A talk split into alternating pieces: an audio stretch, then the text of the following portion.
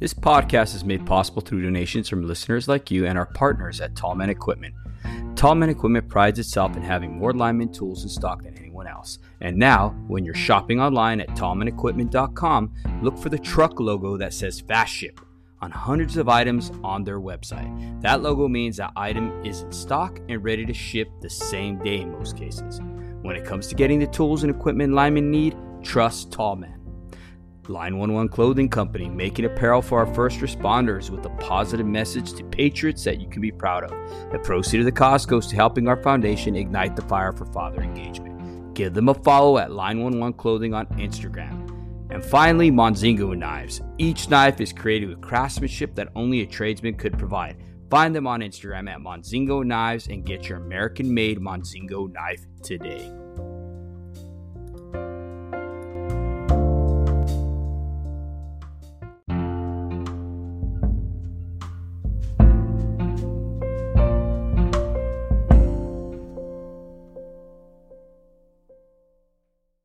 Hello, and welcome to Show Up Dad podcast. At the Show Up Dad, we recognize that fathers providing for their children is certainly important. But when men truly understand their unique role and gain the knowledge and skills to be great fathers, they can transform and impact future generations. My special guest is none other than my beautiful daughter, Nekodah Cashlin Mendonca. She is 15 going on 16 and is my firstborn. It is said that the firstborn is the exact replica of their father. I guess the big question for a lot of fathers is out there is what do our kids think? And that's why I brought her onto this podcast. We've heard from us uh, from the mother's perspective, the father's perspective, and now I would like to interview my daughter to see what really is going on in our children's heads. Okay. So that's why she's on here. And I just want you guys to welcome her and thank you for being on the podcast, honey. Thank you for having me, Dad. Um, so, a little bit about myself is um, my dad's the CEO of um, the Show Dad, um, and I'm really proud of that. I think it's really amazing what he's been doing here. Um, something about me is what's your favorite color? um, I have a lot right now. It's gray. I think it's pretty. Um, my favorite animal has to be a wolf. Um, Why a wolf though? I don't know. There's just something about them that's magical, I guess. Mm-hmm. Um, I think they're pretty interesting. Um, like the way that they can like run for like such a long periods of time and like how much stamina that they have and like how they hunt in packs and how like the whole ranking system of like the alpha omega and like stuff like that. I find it interesting. Mm, so the hierarchy then. yeah basically. Hmm. man definitely sounds like you uh you might have your career in the military or something. Don't do it don't do it no, but uh, on a serious note, though, um, I guess a, a, a big question for a lot of the fathers is like, what do our kids think? You know, and I just want to ask you. That's why I brought you on this podcast, Nekodah, because I want I want you to to answer some of the hard questions that we have. You know, like one of the first questions would be like, what does a daughter truly need from her dad? Their presence. That's something that's really needed in a girl's life because you know if we don't have that um i guess validation from our fathers then we tend to look for it in other men. And that can lead to you know sending nudes and going on and like dating and like jumping from men to men to men to men. And that we're just trying to fill that hole in our heart mm-hmm. um, from that's that's meant to be filled by our father's love mm-hmm. but why is it so like why is like how does it make you feel like when i acknowledge you like say for instance if i'm talking to your brothers and you come up and you want that validation from me and i kind of blow you off how does that make you feel kind of makes me feel like i'm not really part of the family, I guess. Like, you're paying more attention to the brothers rather than me and I kind of get like lonely and you know I'll brush it off but like it still hurts a little bit. Do you feel that it builds like resentment like it builds up inside you until it boils over? To a point, yeah. Like if you continuously do it and then there's something going on with me that day and that just like is, you know, the cherry on top and then it just all comes out and mm-hmm. so what can we say to father because i know for you there's a lot of times that you tend to isolate yourself. You'll go to your room and everything. So do you feel it helps when i go and knock on your door and ask you hey Nekodah are you okay today? Do, do you like when i do that or um or do you need that space yes and no like there's points in time where I'll just be like, I want to be left alone right now. Just like leave me alone. Let me be like by myself and like try to go through like what's happened mm-hmm. through the day. Like that's when I'll probably like want to be left alone. And then like if you know, whenever I come down to um dinner or just like come down from my room, I think that'd be like a great time to say like hey Nicole, are you okay or just like come up and give me a hug like mm-hmm. that that i've noticed like you've done that some a couple of times and that's always helped mm-hmm. so you like that rather than me going to your room and, and knocking and on your door and checking on yeah, you yeah and barging in okay. and like invading my personal space mm. Again i think a lot of times for us fathers we feel that since we provide the house this is our rules that we have the right to go anywhere in our house. How does that make you feel like if I say, oh, this is my house? Well, that's true. You do provide for us, you know, and I'm really thankful for that. But at the end of the day, we still need our space. Like, we still have a bubble that mm-hmm. um, shouldn't be breached. Like, that's everybody is entitled to having their own personal space. Mm. I, go ahead. Sorry. It's okay. And being left alone every once in a while to, you know, cool down and blow off some mm. steam. I think a lot of times fathers don't know what's going on. So we think we have to come into the rescue, right? Because you're our little girls. We love you, you know, and there's nothing we wouldn't do for you guys.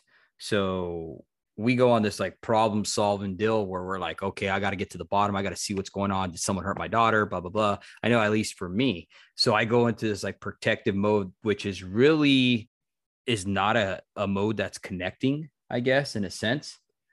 There's no con- real connection to it. It's almost like it's robotic or mechanical instead of more or- organic. So mm-hmm. it kind of, I, I see where you can take it wrong when I go in there, And then you're like, oh man, you're invading my space. What's wrong with you? You know what I mean? Or or is dad mad at me or whatever? So I can totally see your point of view. Yeah, because like whenever you come in, you kind of like barge in and like you sit down and like you're trying to fix a problem. Mm-hmm. And I think when you pry this is for me um when you like pry and like try to force me to talk about it when i don't really want to talk about it and just be left alone that mm. forces me to close up even more and then that um you know is added to the boiling pot and then you know it just builds up and builds up and then that's when like i'll go and i'll explode at you like i don't mean to explode it's just like i want to be left alone right now um, mm-hmm.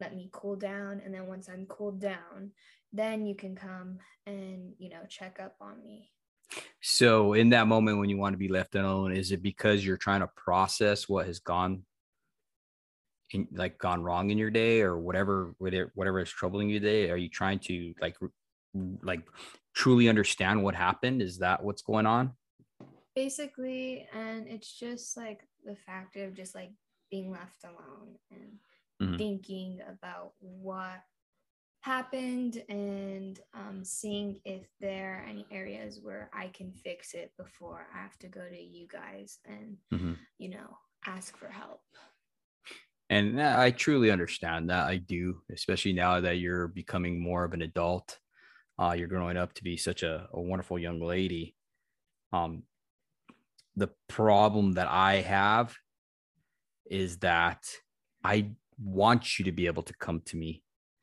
I want you to bring your issues to me. And I, and I get it. I get it. You're my little girl. And a part of that is accepting that you are growing up and you're not going to be this little girl anymore, you know, and I can't solve your problems. All I can do is just help you be able to navigate your problems and make wise decisions, you know. So I, I think it's growth on both ends for the father and for you as well, right? Oh, yeah, of course. Like there'll be times where, you know, like once I've cooled down, I'll come to you guys and you know I'll get some great um, advice from you guys. Mm-hmm. But I under I truly understand that part of like wanting to be there and wanting to help, but like you just have to you know stand down just like a little bit so mm-hmm. that way um, I can cool down because mm-hmm. when I when something's going on like off in my day and like I get like mad or fed up i just want to be left alone and like it you couldn't like you couldn't do anything wrong. It's just like if you just like poke me a certain way that'll i'll that'll escalate to the situation where like i'm pissed off at you now. Mm. and so i think it's just best to like you know let me cool down and then come in and then start working your way and like seeing what's wrong and then you can problem solve and mm. give me advice on what to do here. Oh, okay. So instead of poking and prying, right, and trying to get you to open up, give you your space. Is that what I'm hearing correct? Mm-hmm. Give you your space and allow you to come to us with what you're dealing with, right? Right. Because for me, I'm very independent. So I want to um, you know, I want to be the one to solve it. But at the end of the day, that's something that I need to work on because I can't do everything by myself. And that's something that mm-hmm. I need to understand and, you know, come to you guys. And I have, I've come to you guys before about um, like, like situations with friends or like boys or anything like that and you know your advice has like really helped me a lot Mm-hmm, mm-hmm. Okay, well, that's some great advice for for fathers out there. Fathers, if you're listening, don't try to poke or prod them. Just make sure the lines of communication are open so they can come to you with their problems. And also for daughters out there, know that we love you. We love you tremendously, and we want you to be successful in all that you do. So that's why we poke and we pry because we're the daddy bear. We want to be able to protect our little girls. Right. I understand that. And so yeah. don't take offense. yeah. Um I um there's like certain times like where I'll want you to like, you know, you don't have to like poke and pry and be like, Nekodah, answer Like, mm-hmm. Nekodah, um, tell me what's going on. Um, just like be like, okay, you want your space. I understand that. If you ever need to talk, I'm here for you. Just know that I'll always be here for you. That's like reassurance saying mm-hmm. that we can go and we can talk to you and we can hopefully trust you with the situation at hand. Mm-hmm. I like that you said trust because definitely the only way that you're gonna come to a father is if you trust that he's safe, correct? And he's not gonna judge yeah. you, not get yeah. mad. So was it hard for you to trust me at the beginning? In the beginning, yeah. So was yeah. it more out of fear of what I was going to tell you or anger like what like why what was the trust breakdown there? Can you explain? It was more about fear about what you were going to say mm. and mm. I didn't want to disappoint you mm. in what you know I did wrong because I'm already feeling guilty about doing like something wrong and then you going and saying why did you do that? That was really dumb of you to say like do that. You should have done that. That adds on to you know that guilt.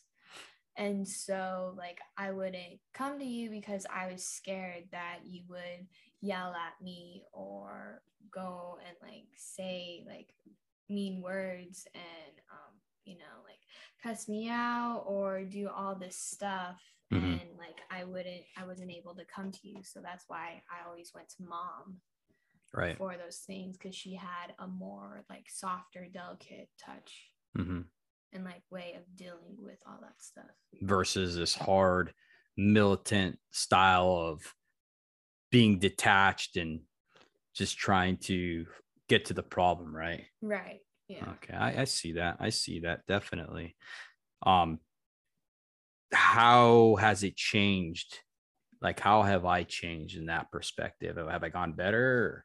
I think you have. You've gotten a lot better um, since the beginning. Um, Mhm. You're you're here, um, Yeah. which is a change. You know, it's been rough, like, um, because you're always out of town trying to provide for us, and then when you would come, you know, home and you would like mom would be taking care of us and have like a certain schedule or Mhm. whatever and we were used to her delicate you know like comforting side. And then here comes you know the big ol' um dad who's like um like militant and strict and you know like firm. And then that comes in. It's like Night and day, right? yeah, being a bull in a china shop, you know, like it comes in and like destroys everything, you know, like.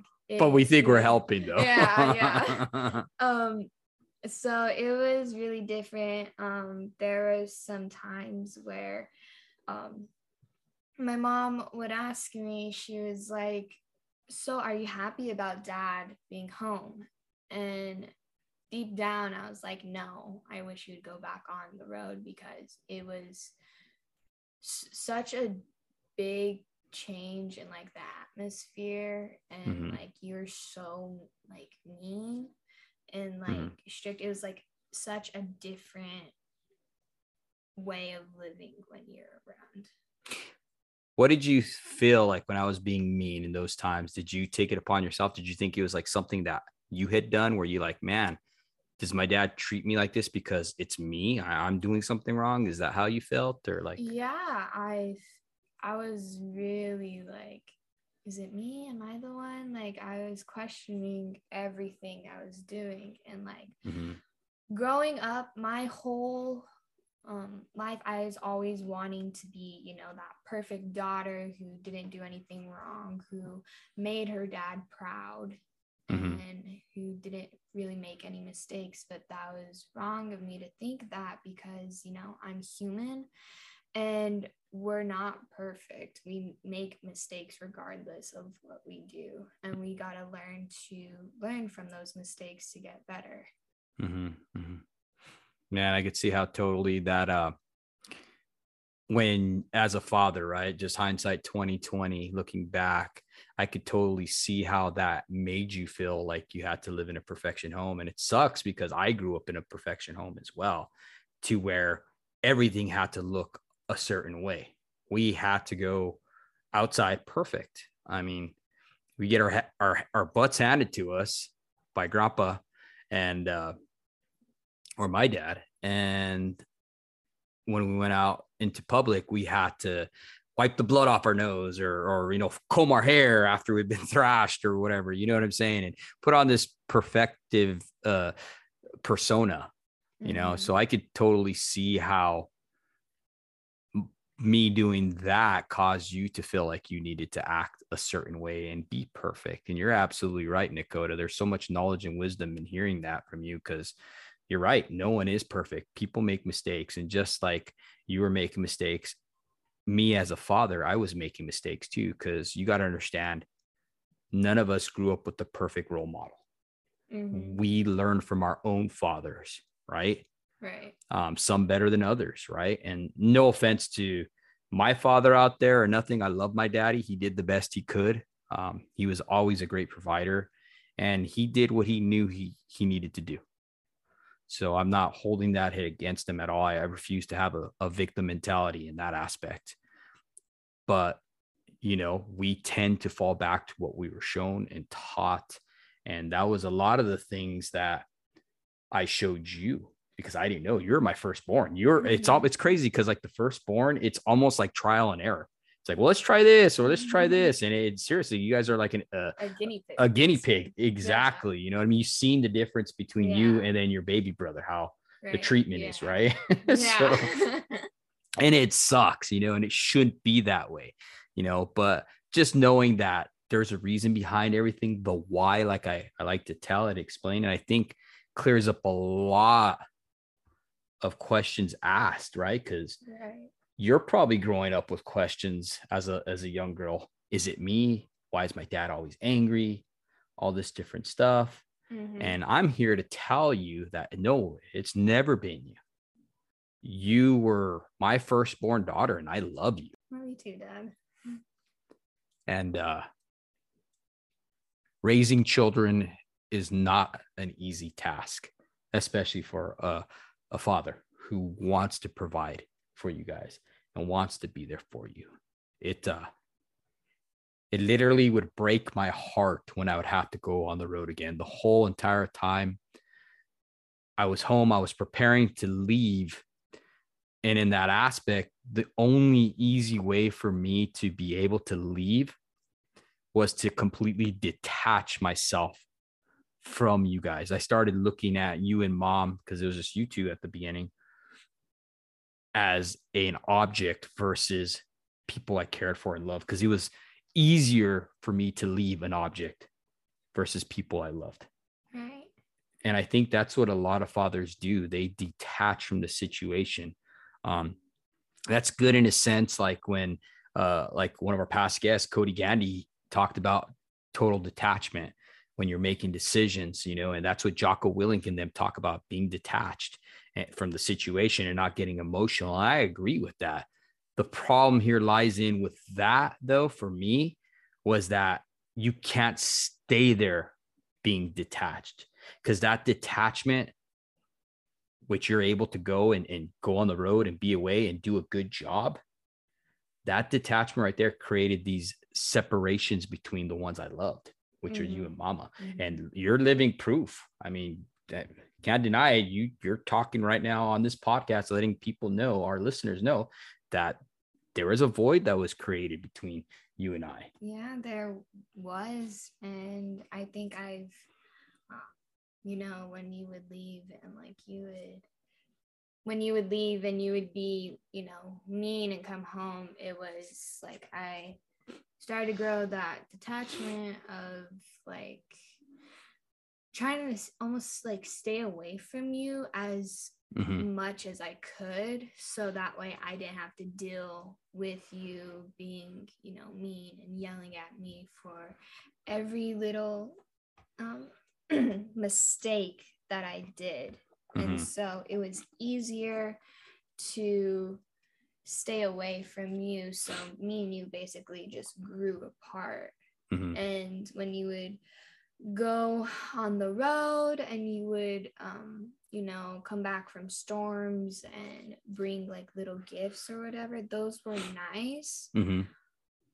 but it wasn't the same as you know being there Mm. and I think a lot of the dads who do go on storm or are away and get gifts for their children, that um it's not the same like a present can't um replace our presence right yeah, a present can't replace um, a father's present. And that's something that I think is a really big issue because like we try to like spend all this money on them and like try to win them over with that like you know money and stuff like that when that's not it like you'll see it in movies too like they just want that you know validation and love and comfort from a Mhm. father So, how would you suggest in your brain, and what your thoughts are? How would you suggest a father like me and all the countless fathers that listen who actually have to go out and work? What do you suggest to them when they come home, like to be more to to build those those those bridges, to have that relationship with their daughter? What do you suggest to them? Because obviously, we're not telling people to quit. We can't tell people to quit their jobs, right right? We don't want to do that because No. that's part of our deal. What do you suggest to those fathers? Like, My advice is to just go up to her and give her a hug. You know, that's baby steps from there. You know, give her a hug, tell her that you've missed her, and um, because Mhm. girls are very like you know affectionate people like we love like that validation Mhm. that's something that women i guess i wouldn't say like need but like that's something that we want we want that validation Mhm. from the people that we love so just like going up and giving her a hug and saying i've missed you like how are you doing like Mhm. just like little stuff like that and then leading up to you know like the bigger steps like talking about like how everything's been i guess like Mhm. like if you've done something wrong and just like little baby steps onto there So what I'm getting is in order for a father to be able to have those the, to bridge those gaps right in communication and have that relationship with his daughter especially if he's on the road is to show that validation. When he is home be present correct? Yes be present like i know that be kind. Yeah basically. And i know that like some of like nowadays there's so much technology in Yeah. this place like to not really be on your phone when you're around here like give all your attention to her Mm. make her the main focus of that and i know that some of the dads who do work they have um you know job Smartphones. yeah and um like stuff on their phone for work Mhm. um i think it would be best like if you are with your daughter to like you know um just like set down your phone and put your family first i guess Mm, I got you so that one-on-one time with your family turn off your phone right yeah because that one-on-one time you'll never really get it back because Mm. time keeps spinning you can't like go back in time and get that time with your family and growing that connection back I got you. I got you. And also too, like with you going back to our dynamic, we didn't have the luxuries of what people have today. There is no smartphones, remember? yeah i remember that So I mean, that's one of the ways that fathers can use these devices to be able to to, you know, obviously our presence, right, can't be there all the time. We can't be with you 100% of the time, right? Because we have to go out and work. right Okay. But if we can use those devices in a way that is productive to be able to FaceTime or Mhm. Zoom or whatever it may be, right? To to ask you how your day is and get that one-on-one time and talk to our daughters, right? Do you think that would make a yeah that would make a very big difference um just like calling her like every night and saying good night Mhm. um you know checking up on the family that would make a total difference now I remember when I was working a lot out of town, I'd call you every morning to pray with you before you went to school. How did that make a, a difference for you? um Did you like that or I liked that. Um, but you know, like over the years with like, you know, you being, you know, mean and stuff, I kind of like was like, oh, he's calling again. Like there's Mm. that like so I was in alignment with so one minute I'm praying for you in the in the morning and then the next minute when I'd come home I was a jerk, right? So I wasn't yeah, so I wasn't practicing what I preached, right? right. And I think that's what happens with a lot of Christians out there. It's easy to fall into that role where one minute you're praying and oh yeah, hallelujah, uh, praise God, all this different stuff, right? And then next you know Mhm. you're cussing somebody out or you're back talking Right. someone, and it's so easy to fall into that. I think that's why a lot of people call Christians hypocrites, right? Right. But at the end of the day, we got to still remember that we're not perfect. Right. We're human and it's okay to be human. It's okay to make mistakes and learn from them. Exactly. Um, so Dakota, I want to go on to this next question, okay? Because obviously, you know, me and your mother haven't had the greatest marriage, Mhm. right? We've had our ups and downs, and that ain't no secret. You know, I'm Right. not sh- ashamed of that at all. Um, we both had our parts, you know. They say that a, a marriage is built on thirds a third of what we see, a third of what we were taught, and then the other third is the atmosphere that we're in. Okay, Mhm. those are the three things that really affect our marriage. So, with that being said, how did parents fighting, like your parents, like me and your mama, how did that affect you when we were having these conversations that were pretty heated? Like, what do you remember? Um, I remember the boys crying. Uh-huh. Um, I would have to take them into my room or their room, and I'd have to calm them down because they would be crying and they would hear you guys yelling. And then once I'd calm them down, I would like go into the kitchen or like wherever you were, and I would, um, you know, I would like I don't like I would I guess eavesdrop on it. Like I would see what's going on and I think that every child has done this in their life like you know to see what's going on and like to see what's the problem Mm.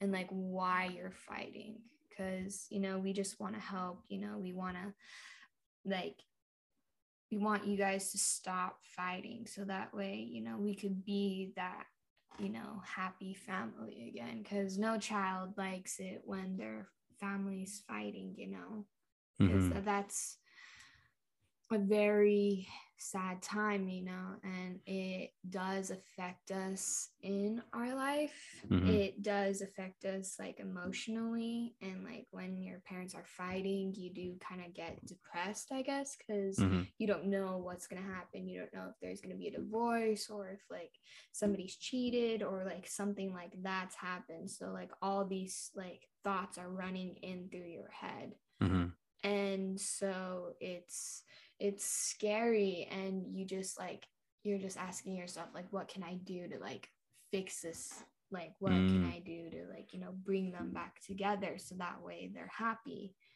Mhm. again So you so as a child, you feel that you have the ability to bring your parents back is what I'm getting, right?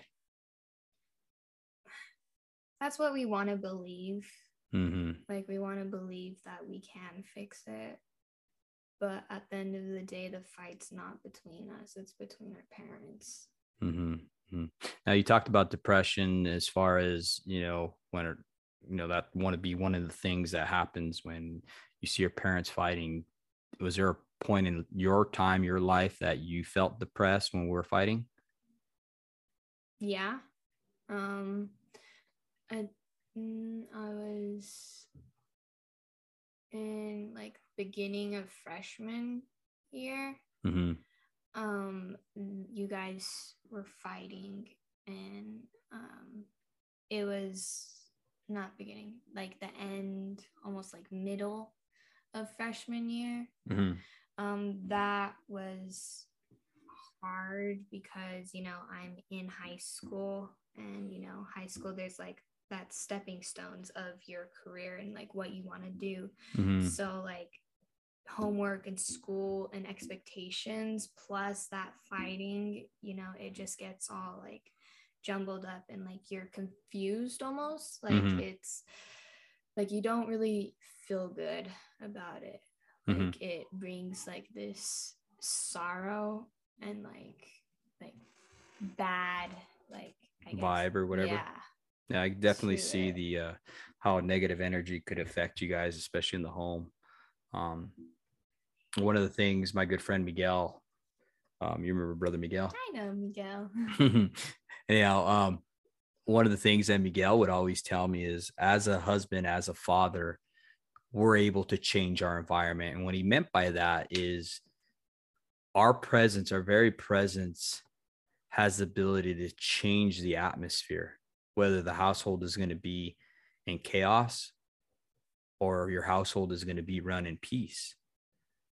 And to prove that, we're at his house one day. I was working out in El Paso, and um, we're sitting around his dinner table, and he opened up the screen door to his house. It was Mhm. cold as hell. I mean, for those who've never been out there, it's a high desert and it gets cold, you know. And I think it was snowing that year down there, and um, he opened up the screen door, and the cold air came in, and everybody's like, "Damn, Miguel, close the door. What's wrong with you?" You know, and uh, he starts kind of laughing, and he closes the door, and he's like, "What did I just do?"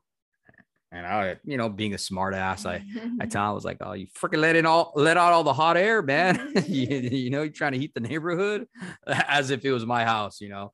But uh he he kind of laughs. He's like, oh, I just changed the atmosphere. He's like, and just the way I open that door to let in the cold air, I can shut it to keep that cold air from coming in. He's like, that's the same thing as fathers. We're the gatekeepers. We are control uh, controlling what comes in and comes out of our house, and what happens in our atmosphere. So when I'm bringing as a father, what I'm getting at, the point is as a father, we have control of what we're allowing in our home, whether it be pornography, whether it be drinking or drugs, any of these things, you know, if you're bringing that into your home and you're showing your kids that, what environment are you creating for them? Exactly. Like, what are you teaching your kids to do, basically? Now, with that being said, Nekodah, you're the reason why I stopped drinking. Do you remember when daddy used to drink? I remember when you would chew. Um, I think I was too young to remember when you would drink, but I mm-hmm. do remember when you used to chew. We'd go to that little like place over there by that casino or whatever, and then mm-hmm. you'd get me a Gatorade. Get you a Gatorade and a log of chew for me, huh? Yep. And what did you think about when Daddy was chewing tobacco? What did you think? Nah, I was too young to know what it was. Uh huh. But um, I was just like, oh, Gatorade, yay. Yeah, so you didn't really yeah, I didn't really know. But the thing that I did know was that it wasn't good. You know, I didn't know what it was, mm-hmm. but I knew that it wasn't good. Mm-hmm. If that makes sense. How did you know it wasn't good? Like, um, just like from hearing mom or yeah, like just like the whole like atmosphere. Like whenever you'd get it, you'd like almost change. Like you weren't the same. I guess. Like mm. it was. It was just like different. Yeah, it calmed me down. I'd throw in a dip, and then I'd just be like, "Oh, this is so good." Yeah. And just relax. And then probably yeah. around that time, since I was using tobacco to stop drinking, right, and going back and forth, um, my attitude, I could totally see it. I remember one time your mom told me, she's like, I'd rather you drink than you be coming off chewing tobacco. You're you're a you're a jerk when you stop chewing tobacco.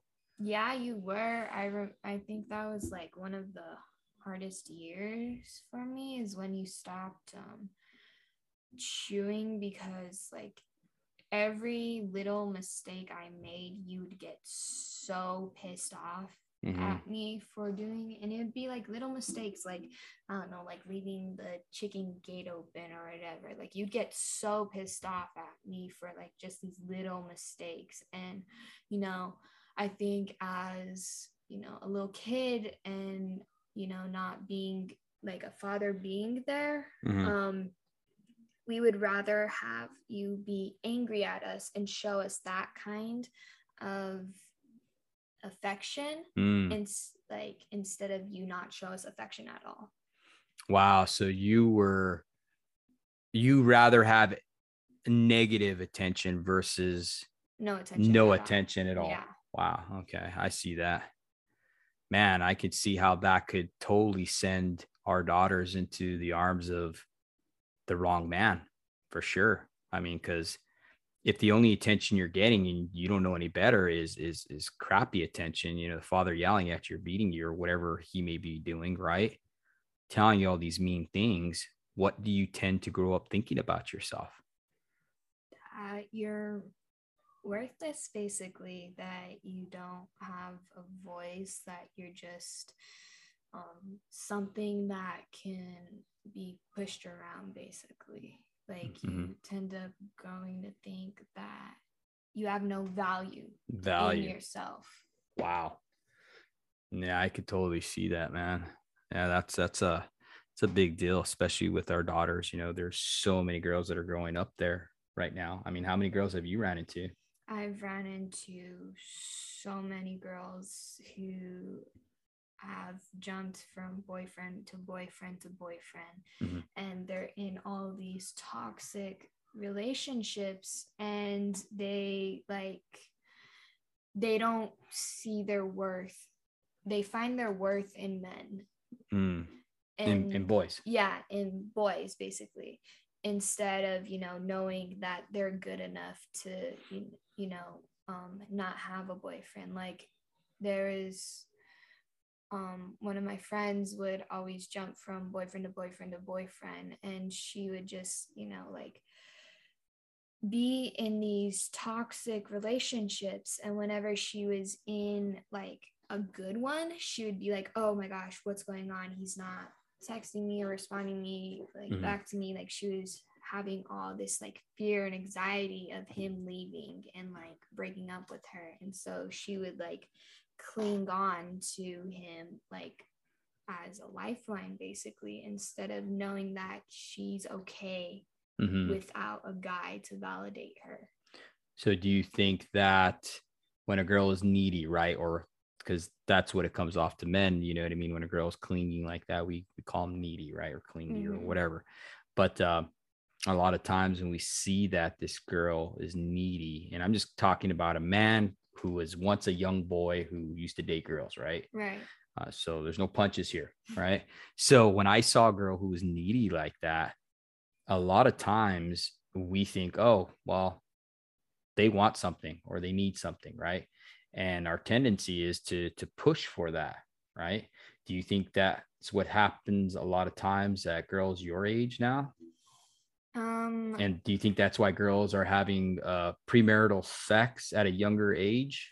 Yeah, um, I believe that it has to. It all comes down to, um, you know, the households, The and, like, validation. what you're growing up learning. Um, Mhm. you know, when a father's not there, it creates this hole Mhm. in your heart, and you try to look for different ways to fill that hole Mhm. but nothing really works. So we go to the second best option, I guess, which is dating guys and getting their validation. Mm. And so that's why some girls will send nudes or have sex or like do all this stuff to please that man so that or boy so that way they can get that validation that they need that which was supposed to be from a father I got you. I got you. Now, with that being said, um, speaking your experience, right? How has it been to like go to someone's house or your cousin's house or whatever, their house, and just see the different dynamic? Like, say, for instance, if you go to someone's house and they're watching porn and their parents aren't saying nothing, their parents are in the other room and stuff like that. Cause that that happens. I mean. I know I remember growing up and going to people's houses and you know, they had porn going on and stuff like that. So, with that being said, how coming up from a household that doesn't allow that is that an automatic trigger to say, man, this isn't right? Yeah, cause um it'd be weird. Like uh like I don't know, it would just be weird and I'd be like, You're allowed to watch that? Like, you know that's bad, right? And Mhm. um they'd be like, Oh, my parents don't care. And I think that's something that a lot of people use as ex- an excuse. Well, It's not really an excuse, but like they'll be like, Oh yeah, my parents don't really care. Like and they'll like brush it off almost like it's not a big deal that their parents don't care. Like they'll Mhm. just be like, "Oh yeah, my parents don't care. I can smoke or whatever. Like I'm um it's fine." Listen to those words that you said, though, what they were saying. My parents don't care. Right. Yeah. So, when they say that, that automatically gives them a pass of saying, okay, they don't care. Well, guess what? I'm going to get their attention. I'm going to do these things because why? They don't care. Right. And that's something that I think all parents should be aware of is Mhm. going and setting that example and caring for your child because when you don't care for your child you're like oh yeah they don't care so i'm going to do something bad Mhm. so that way they can um you know I Get guess, that attention, yeah right? be angry at me and i'll have that little that attention Oh, that falls back to that negative attention Yeah, versus no attention, right? and like you know their parents might not you know if they get an a on their hard chemi- chemistry test, Like Mhm. they'll be like, "Oh, good job for you. I'm gonna go back onto my phone or whatever I'm doing." Mhm. um instead of like you know getting in trouble like with a fight or with drugs or anything like that and Mhm. getting that like negative attention like if you won't validate them for the good things then they'll resort to the bad things so that way they can get you know attention that's not good that negative attention I got you. I got you. One of the things I wanted to ask you, Nekodah, is we want to talk about the importance of having a good atmosphere. Okay. So we talked about atmosphere in the home, right? And how important it is for a father to create, right? That Mhm. atmosphere for your children. Okay. And we have descriptive examples, you know, the whole screen door and stuff like that. And then your examples of, of me coming home, right? So, with that being said, how has the atmosphere changed? Like, how important is the atmosphere, not only just where you're raised at in your home, but out in, say, per se, your school, like your school environment? How important is that environment? Because one of the things you told me one day, and I've shared it on the podcast before, um, is that when we moved from New Mexico to Cal- Southern California, you came home one day and you were really depressed. And I asked you, I was like, Nekodah, what's going on? And you're like, uh, I don't want to talk about it. And you kind of brushed it off. And then later on, I, I hit you up again on it. And I was like, Nekodah, what's what's going on? You're like, I don't feel like I fit in, is what you told me. mm-hmm. Remember that? Mm-hmm. And when you did that, I asked you, why do you feel that you didn't fit in? And you're like, Dad, no one's talking about fighting or no one's talking about who got beat up or jumped this weekend.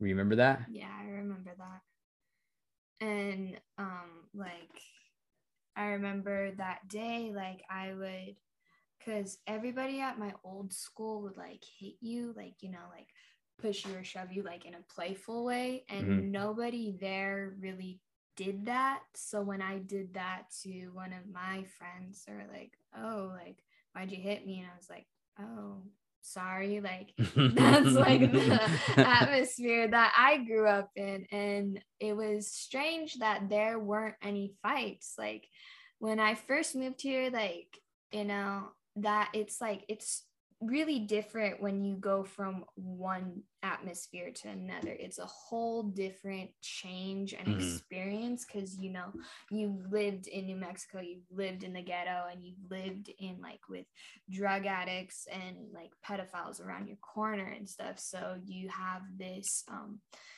survival. You're in this survival mode all Mhm. the time. And when you go to school, you're kind of like always checking behind your back, making sure that nobody will come and like jump you or Mhm. like do it like you're always like trying to make sure that you didn't do something wrong like you didn't you know like piss off the wrong person or anything like that Mhm. and coming to california and you know living in the area that we do it was really strange for me to like you know see neighbors playing out in the street because you know we didn't have that so that was weird.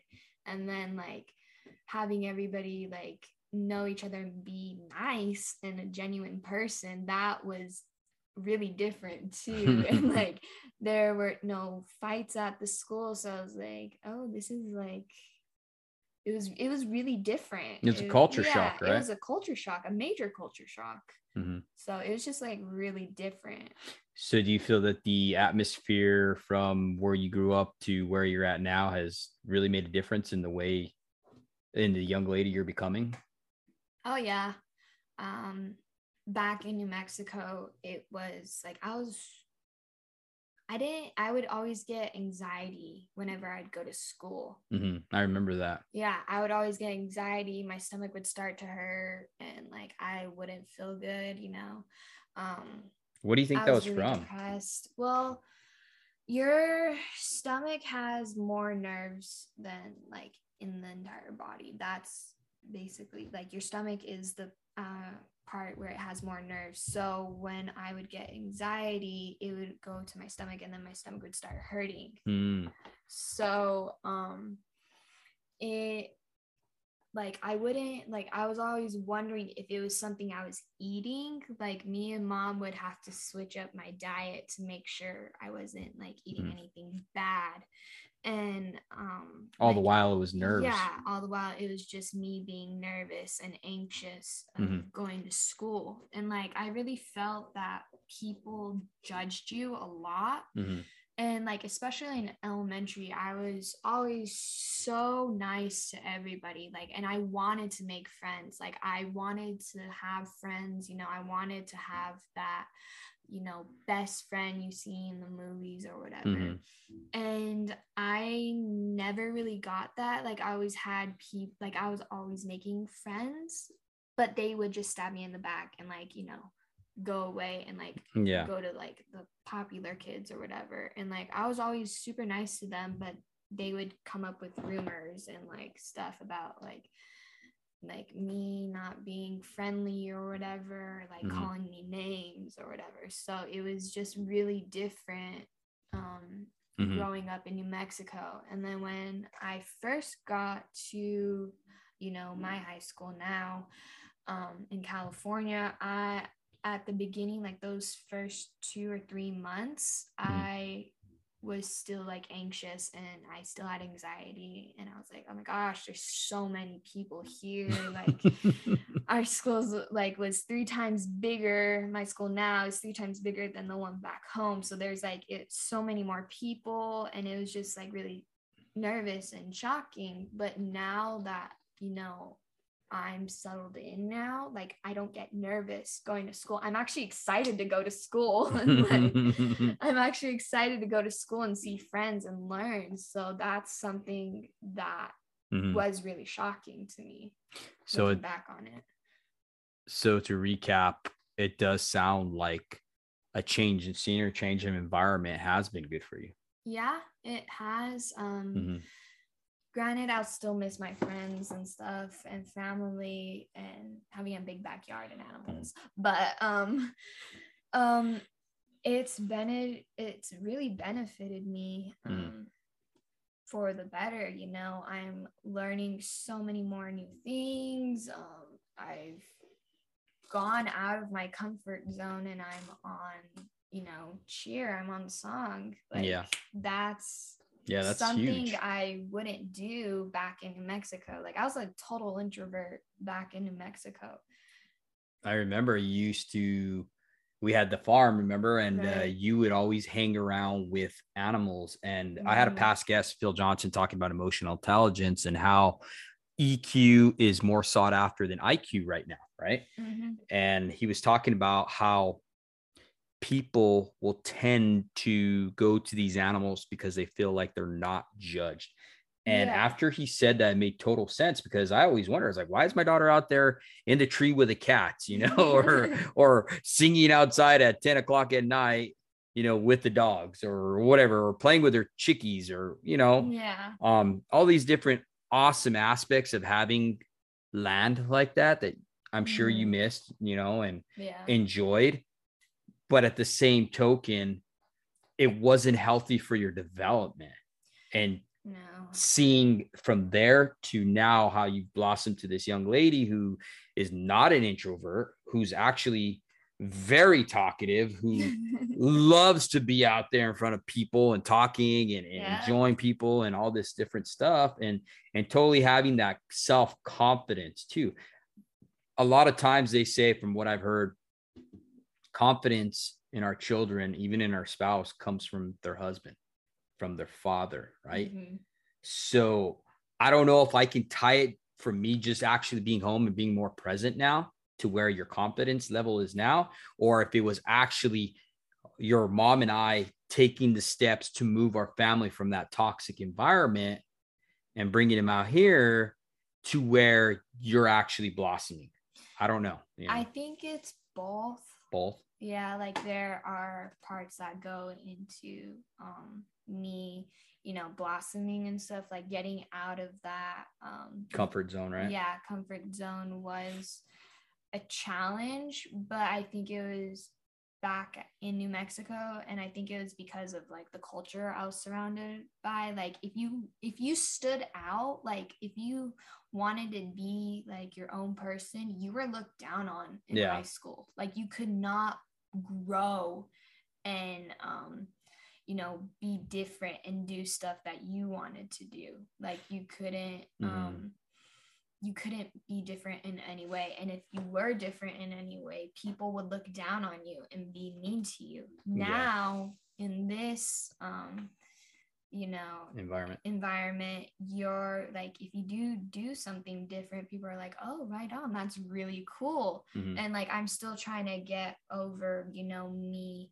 being different and me truly expressing myself Mhm. as who i am because i'm still you know working through getting over being you know um the same as everybody being normal and i think something that's really cool is my name means distinguished Yeah. it means distinguished and so i'm trying to live up to my name to be distinguished to be unique to be my own person Mm, I like that. I like that. And it's cool to see how much you've changed and developed from that scared little girl who no one wanted to sit at the table with, who, when you would sit, I remember you going to a school and it broke my heart because your mama was the one that was telling me. And, you know, I was on the road, of course. And, um, she called me up crying one day she's like, man, she's like, I just witnessed Nekodah go and sit down because you went to a private Christian school i remember Remember that? i remember this and you went to some pastors' kids yep and you sat down at their table and they actually waited. Mom said that they waited for you to sit down and get comfortable. And then once you sat down and got comfortable, they all got up and left laughing. Yep. And they sat at another table. So then you got up and you followed them like a little puppy and sat down and they did it again. They kept doing that over and over again. Mhm. And mom said that she would have to go when she worked at the church the first time and go and sit with you for lunch. Yep, every day I still remember that. Um, you know, I was always trying to make friends there, and it it was really shocking to me that you know a pastor pastor's daughters would do that, especially in a Christian school. Like, you know, I would. I thought I was gonna be like, oh my gosh, we share the same faith and religion. You know, that's really cool and you know they were always mean you know they were always trying to um you know um isolate me like Mhm. they would always push me away Mhm. from what they wanted to do and like they what is that word like they would um like i guess remove me from there like whenever i wanted to play i guess like say horse or whatever um they would always be like oh no you can't do that they Segregate. segregate yeah they would always segregate me from anything i did and like i never really had friends there so i was always friends with like the teachers or like the older kids who were Mm. like really nice i still remember this one girl destiny she was so sweet Yeah. And I think a lot of times too, Nekodah, you know, just to touch base on that is that hurting people hurt people and right no one's perfect. And hindsight 20, looking back, we understood and knew that their parents were going through a lot.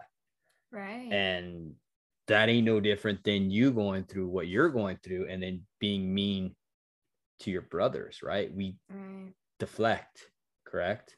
yeah when we're dealing with internal pain. That just goes to show you what happens. You know, when children are hurting, when they're seeing their parents fight, right? mm-hmm. Then it deflects it. You know, we internal uh, kids internalize it, and then all of a sudden they start lashing out because they don't know what to do. They don't know what to do with that emotion. right They can't process it, right yeah and that's why you go and you isolate so you can process your problems. hmm and Okay. like i'll like find ways to get my emotions out like drawing Mm, okay. stuff like that like i'll do that i think that's probably why i've been like so artistic lately Mhm. like really getting out there and like painting things and like painting my emotions or drawing out what I'm feeling in that specific Mhm. time. So, do you suggest to other young girls out there that that's one of the ways that you express yourself and your anger and your emotions? Yeah. Um, you know, back in New Mexico, we had that bag. And Uh-huh. I would go in the garage and I'd get the boxing gloves and I would hit the bag. And that's one way I dealt with my emotions. Uh huh. And when we moved, we didn't bring the bag with us. So I had to figure out a way to get all my emotions out. And mom was like, write it in a journal, but like, and or like journal it or whatever. And I didn't like doing that. I don't know why. I think it was just because like it was coming from my parents saying, do this. And I wanted to find my own way Mm. of expressing myself. So I finally found my way, and that was through art. And it's actually really helped me a lot. Mhm. And so I think one of the ways girls can, um, you know, define or like get all that anger out is try new things. Try drawing, um, try writing it in a journal or scrapbooking Mhm. or, you know, making songs or whatever. Like just like getting it out and you In know a healthy way, yeah, right? in a healthy way instead of holding it in because when we hold it in you know it's like crumpled up paper Mhm. in like a tiny little you know bin like you you throw more and more paper on it and Mhm. when you like smash it down to like hold it all in it comes up like a spring Yeah, there's nowhere for it to go, yeah. right? and so when you do deal with it and like you deal with one problem at a time, and that's you unraveling that crumpled up paper and folding it neatly and setting it down in the bottom of the bin, it's, you know, it's still there, but you've dealt with it in a proper manner. Mm-hmm. I got you. I got you. So, fathers, if you're listening, that's one of the ways you can share with your daughters and how to deal with these emotions that they're going to have. Um, little girls are completely different than males, as you know, a lot of fathers out there have found out. So, that's one of the ways, right from my daughter, how she deals with her emotions is through creative expression you know through singing like she said through through creating a diary through painting all these different things that you can share with your own daughter just to help them out. I mean they're going through a lot of different emotions their bodies are changing um different changes in their atmosphere whatever it may be. They're going through a lot and they don't need us pushing them away. So I hope this helped you guys. Once again, this is David with the Show Up Dad, just trying to guy, just trying to bring you guys real life, just real life answers to to problems that plague us as fathers, as husbands. Okay, guys, I appreciate you and thank you for having to for listening to my daughter Nekodah. Nekodah, Thank you so much for listening. It was an honor being on my dad's podcast and just to let you fathers know that your daughters do love you even though we you know try to push you away we we do love you and um, we do care about you and your presence does make a difference in our lives Hmm, thank you, and uh, also for everybody who supported my daughter for the uh, song JV team. Nekodah has something to say to you guys. Yes. Thank you so, so, so much for that. It has really helped me. I'm so grateful for all of you guys. You have done amazing and we went above and beyond with how much money we raised. So I'm just so grateful for all the, your donations and everything like that. I'm just so happy that you have supported me in this and just I'm so happy. Thank you so much. Hmm. Thank you. Just thank you so much. Absolutely. Well, you heard it from her. You heard it from the daddy. Mm-hmm. you guys have an awesome one. Thank you.